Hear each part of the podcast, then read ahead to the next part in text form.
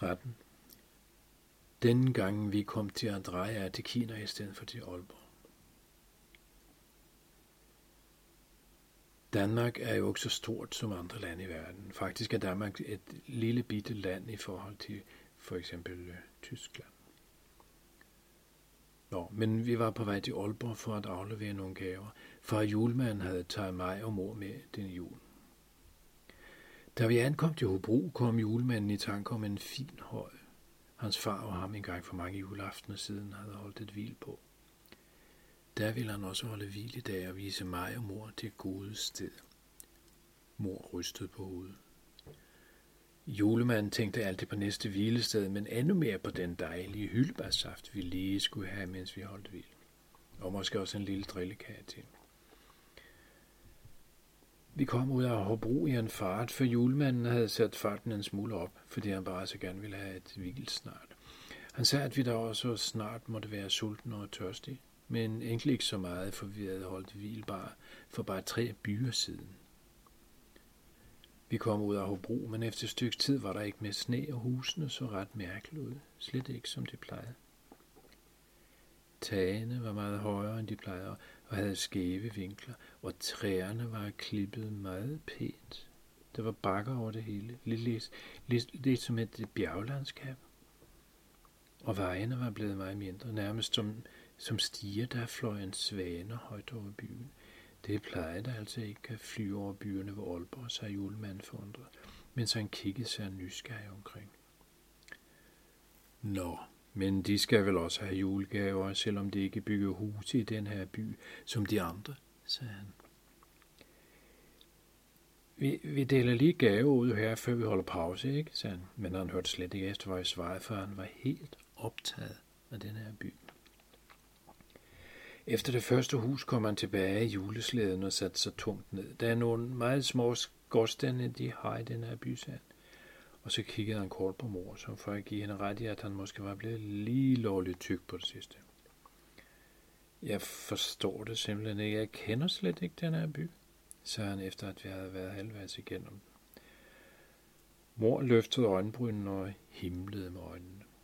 Hun skumlede lidt surt til hende. Han skumlede lidt surt til hende resten af turen gennem byen. Vi satte sliden af lidt uden for byen, da vi var færdige, og julemanden tog en vældig bog frem fra under sædet. Han kiggede undersøgende igennem de sidste sider i bogen, og så klappede han den sammen med et smæk, mens han skuede ud over markerne bag byen. Nå, skulle, skulle vi ikke se at få den saft og et par drillekager, sagde han beslutsomt. Jeg vågnede lidt op, for jeg havde halvt sovet, mens julemanden havde delt de sidste gave ud. Da vi havde drukket ud og pakket alt grej sammen, lettede vi langsomt. Mens julemanden sagde, hold nu godt fast, og så strøg vi afsted i en vild fart. Det var ligesom om vi drønede igennem et hvidt lys, ligesom en blitz fra et kamera. Og pludselig så husene ud, som de plejede. Vejene var store, og der kørte bile nedenunder os. Og derfremme kom Aalborg til syne. Jeg spurgte, hvad med den bakketop, julemand? Han sagde, at den måtte vi tage næste år, for nu havde vi lidt travlt. Det var ved at blive sent, og vi var alle trætte. Solen var på vej op i horisonten over bakkerne med sne på, da vi kom hjem til gården. Jeg var lige vågnet, da vi krydsede vandet fra Danmark til Grønland. Nisserne havde lavet et flot morgenbord til os, da vi kom ind i køkkenet. Mor kiggede opgivende på far julemand. Humph, sagde han med et rundstykke halvt ind i munden. Jeg, jeg kiggede på ham og så over på mor. Julemanden kiggede på mig og smilede. Ved du, hvor vi var henne i aften? Nej, sagde jeg.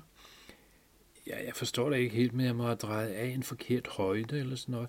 Det kan være smadret farligt, for man ved ikke, øh, hvor de vejer førhen. Man skal kende sin vejs højde, sagde han. Jeg forstod slet ingenting. Hvad mener du, sagde jeg. Jo, ser du, hvis man tager en forkert højde, når man drejer, så ender man et helt forkert sted. I dag endte vi i Kina. I Kina, sagde jeg vildt, mens jeg tykkede så hurtigt jeg kunne, og, med store, store øjne. Jamen, julemanden for til, ja, det sydlige Kina, nede, ikke så langt fra Vietnam. Jamen, afbrød jeg ham. Hvad var det lys for noget? Hmm brummede julemanden og kiggede mor. Hun luft, løftede øjenbrynen og gik ind for at fjerne sengetæppet, så sengen var klar til at sove. Det var et kæmpe tæppe, for sengen var enormt stor. Julemanden sagde, der er nok noget, jeg må forklare dig på et tidspunkt, men det bliver altså ikke lige nu. Måske, når du bliver ældre. Jeg sagde, at jeg altså var ældre, lige når jeg stod op i morgen. Ja, sagde han, mens han løftede mig op i sin arme. Ja, men så er du vel stor nok nu? Sagde jeg ivrig. Okay, sagde han. Det er sådan, at julemanden og julemandens slæden kan noget specielt. Vi kan rejse meget hurtigt. Hvordan skulle vi ellers nå alle de huse i hele Danmark? Det forholder sig sådan, at slæden kan rejse så hurtigt, at tiden står, den næsten står stille. Jeg kiggede morbeden på ham. Står stille. Ja, har du ikke lagt mærke til, at når der sneer, så bliver der helt stille udenfor. Som om der er en lydtemper overalt, og tiden, når man leger i sneen, er altid meget lang. Det er fordi sneen er magisk, og tiden går lidt langsommere, når der sner.